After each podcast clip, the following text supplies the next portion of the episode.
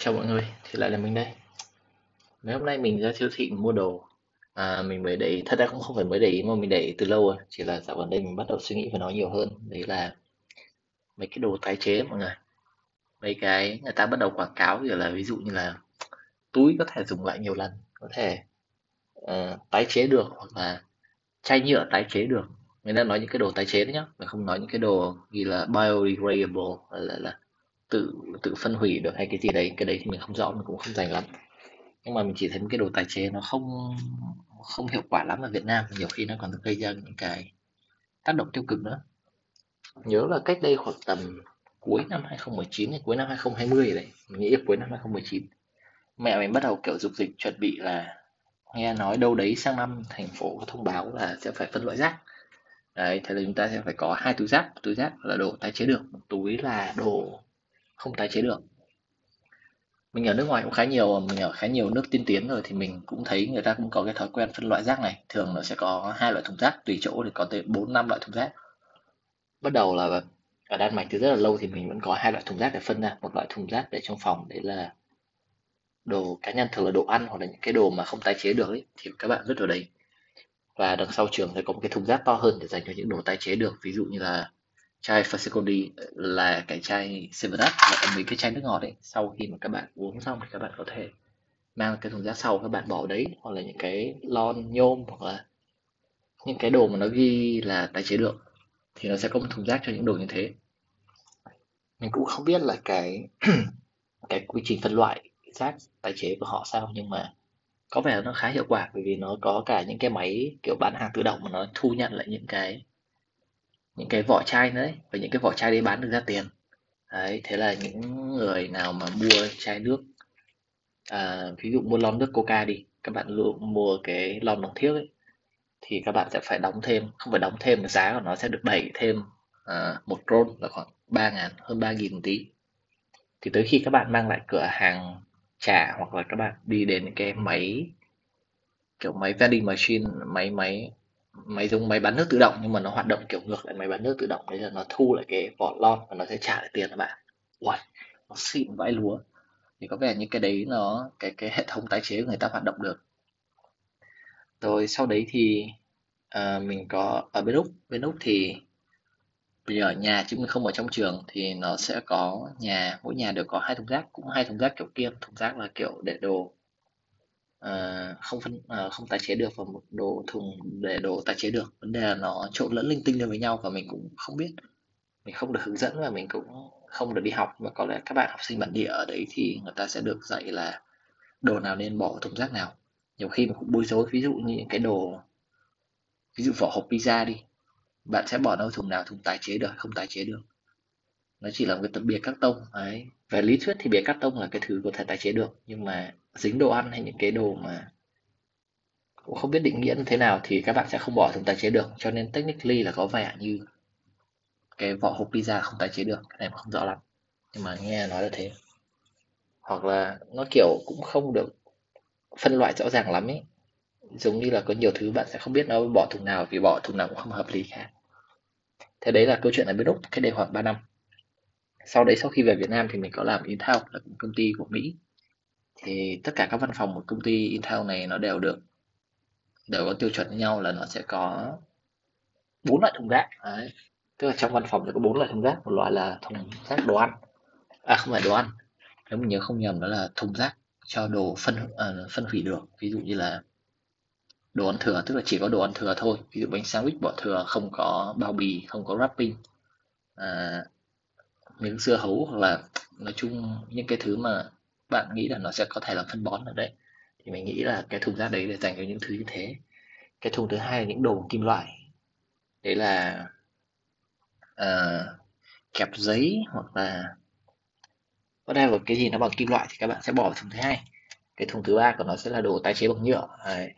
thì nhựa nó có thể phân ra nhiều loại tái chế khác nhau. Ví dụ như là à, còn tái chế bao nhiêu lần nhựa PET nhựa ABS nhựa không tái chế được nhựa à, PBT các loại các kiểu con đà điệu thì tất cả các loại nhựa đều được bỏ cái thùng thứ ba.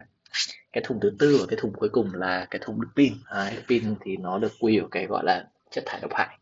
Mình thấy cũng khá là đúng mặc dù người Việt Nam mình chưa có thói quen phân loại pin lắm nhưng mà pin là cái chất thải khá là độc hại khi mà nó chứa những cái uh, kim loại khá là nguy hiểm ví dụ như là trì hoặc là chỉ là thường là quy hoặc là những cái kiểu như là um, nói sure nói chung là pin rơi vào chất thải độc hại thì cái thùng tư chỉ dành để đựng pin thôi. Thì đấy là cách phân loại ở cái công ty Intel của mình đã từng làm. Thì nó phức tạp hơn và nó nhiều thứ hơn. Mình vẫn luôn thắc mắc là liệu liệu những cái cô lao công ấy, cô nhặt bốn cái thùng đấy và cái quy trình tái chế của những cái thùng rác đấy nó nằm như thế nào?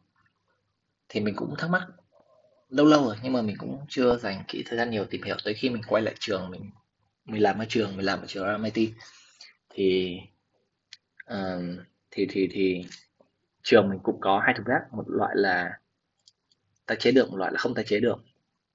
Và bên mình cũng thuê một uh, thuê một bên thứ ba gọi là Aiden là cái chuyên phục vụ cái có có cái dịch vụ uh, cleaning và housekeeping ấy, kiểu về cái cô về cái cô lao công hoặc là bảo vệ, không biết bảo vệ Aiden không? Nhưng mà nói chung nó là công ty Aiden. Thì công ty này cũng là cùng một công ty cung cấp cái dịch vụ cho bên Intel của mình ngày xưa.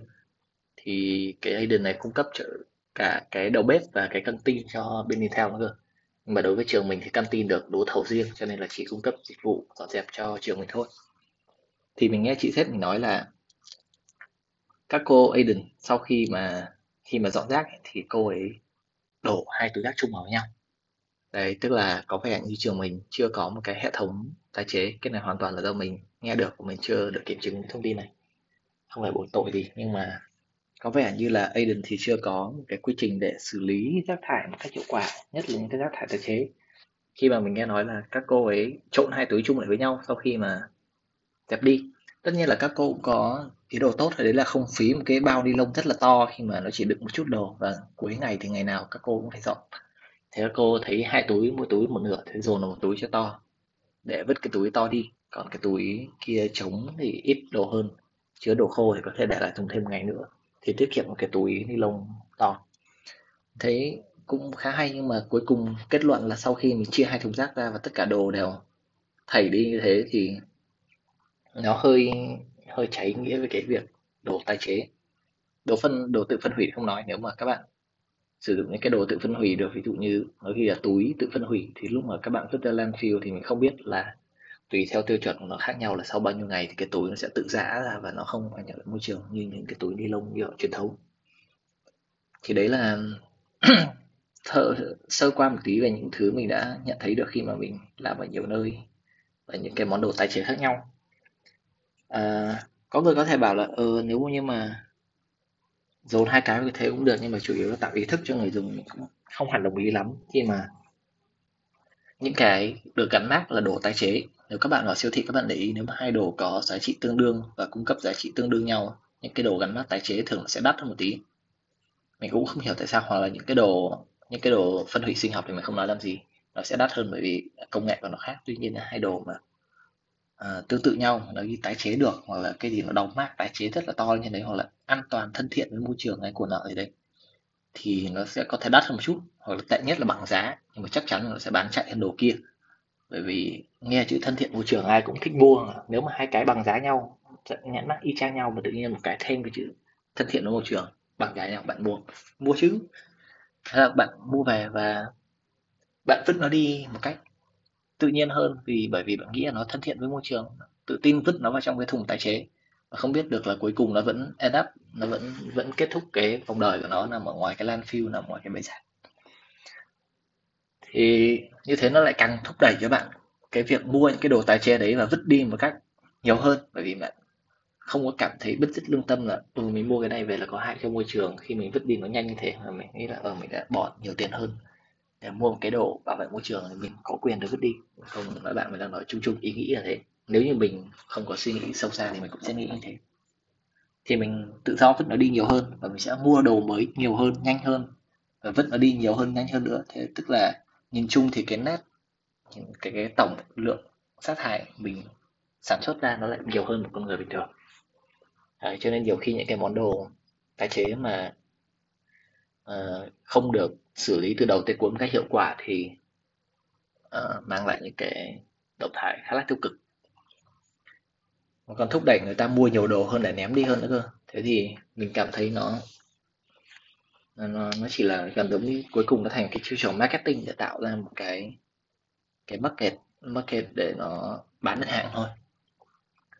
Cho nên là thay vì chúng ta mua những cái đồ tái chế mình không nói những đồ tái chế xấu chỉ là bạn nên biết được cái quy trình tái chế của nó từ đầu tới cuối nào để bạn không cảm thấy bớt tội lỗi khi ném những cái thứ đấy đi một cách sớm hơn thì chúng ta có thể thay đổi một cách đấy là sử dụng những cái đồ đấy nhiều lần hơn và ném đi nó ít hơn dù bất kể nó là đồ tái chế được hay không tái chế được.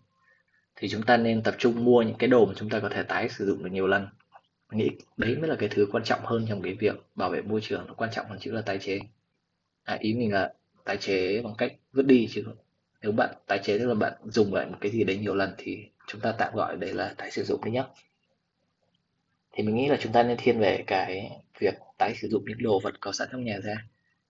À, thay vì vứt nó đi và mua một món đồ tái chế mới đắt tiền hơn. Thứ nhất là nó vừa tiết kiệm cho bạn rất là nhiều thứ hai là bạn có thể chắc chắn 100% là cái đồ đấy được sử dụng lại. Nó mang lại cho bạn nhiều giá trị hơn và nó tăng cái giá trị của cái vật bạn mua lên là bởi vì bạn sử dụng nó được nhiều lần hơn. Trên một giá tiền bạn bỏ ra, đúng không? Thế là nó sẽ mang lại cho bạn nhiều cái giá trị hơn từ một vật phẩm đấy. Thì như thế nó vừa bảo vệ môi trường mà vừa tốt cho ví của bạn mà cũng là một hành động rất là hay. Nếu như bạn biết tái chế đúng cách thì nó sẽ rất là tiết kiệm cho bạn về đường dài và và và tạo thành một cái thói quen tốt nữa. Thì cái đấy là cái cách mình thấy là hiện tại, là cách duy nhất chúng ta có thể bảo vệ được môi trường một cách thực sự. Còn nếu như bạn biết được một cái quy trình nào tái chế từ đầu tới cuối mà hoàn toàn khép kín và chắc chắn 100% là mọi thứ đều được à, xử lý tốt thì mình khuyến khích các bạn nên sử dụng cái đấy cũng được nếu như bạn cảm thấy thoải mái. Còn không thì hãy cố gắng dùng lại những thứ mà có sẵn. Ví dụ nhất là cái ngành thời trang. Ngành thời trang là ngành mình thấy thải ra đồ rất là nhiều à, nó tạo cho người. Thật ra ngày xưa mình cũng mua nhiều đồ quần áo kiểu thời trang hàng hiệu y ba y bùng các thứ xong rồi gì gì xong rồi nói chung là mấy cái đồ thời trang hai bit các kiểu. Nhưng mà càng ngày mình càng thấy nó nó ra nhiều đợt quá ra nhiều season quá. LV một năm ra mấy season nhỉ? Ít nhất là phải hai season. Mình thấy từ ngày xưa thế là khéo bây giờ nó phải ra ba bốn season một năm. Ba bốn đợt release một năm. Nó mùa uh, xuân hạ và mùa thu đông đúng không? Đấy là ngày xưa mình hay nghe nói thế. Lâu lắm mình không theo dõi mình không biết thế nào. Nhưng mà rõ ràng là một bộ quần áo thì mình sẽ mặc nhiều hơn là cái thời gian của nó nhiều hơn lần nửa năm à, ví dụ như cái áo mình đang mặc đây áo này là áo Zone Ultimate là cái áo mình đi đấu giải mình cho. Thường tất cả áo trong nhà mình toàn là áo được cho hoặc là áo đi đấu giải về. Nó cho. Áo này là áo từ năm mùa hè năm 2018 tức là bây giờ đã được 3 năm cái quần này thì phải được 5 năm rồi thì tất nhiên là mình thích và mình ủng hộ những cái sự sáng tạo trong thiết kế thời trang nói chung nhưng mà cái ngành đấy nó hơi uh, nó cũng như các ngành kinh doanh bán hàng khác đấy là tạo ra càng nhiều sản phẩm và tạo cho khách hàng cái cơn sốt mua càng nhiều đồ càng tốt.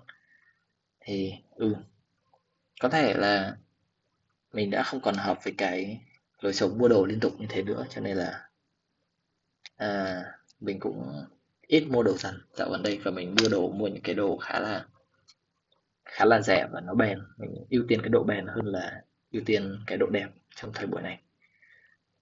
Cũng hơi tiếc thật bởi vì những cái, mình vẫn có một cái niềm yêu thích với những cái đẹp ai mà chả thấy ai đều có, ai ai trong chúng ta đều cũng yêu thích cái đẹp mà.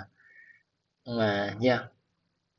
Không biết không biết là ngành thời trang sắp tới trong những năm tới khi mà sau cái dịch này qua đi và người ta bắt đầu quan tâm đến môi trường trở lại thì nó sẽ phát triển theo hướng nào?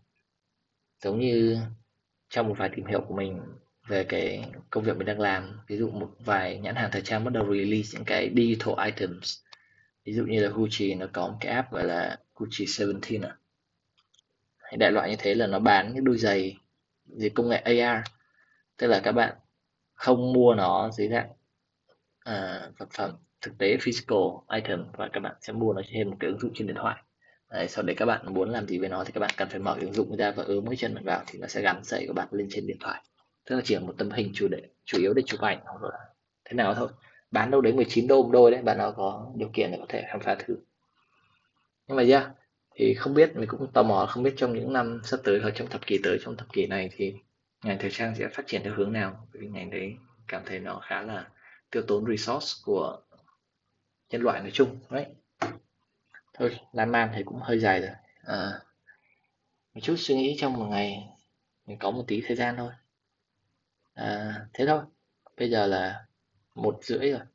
Chúc các bạn ngủ ngon và hẹn gặp bạn trong các tập tiếp theo. Bye.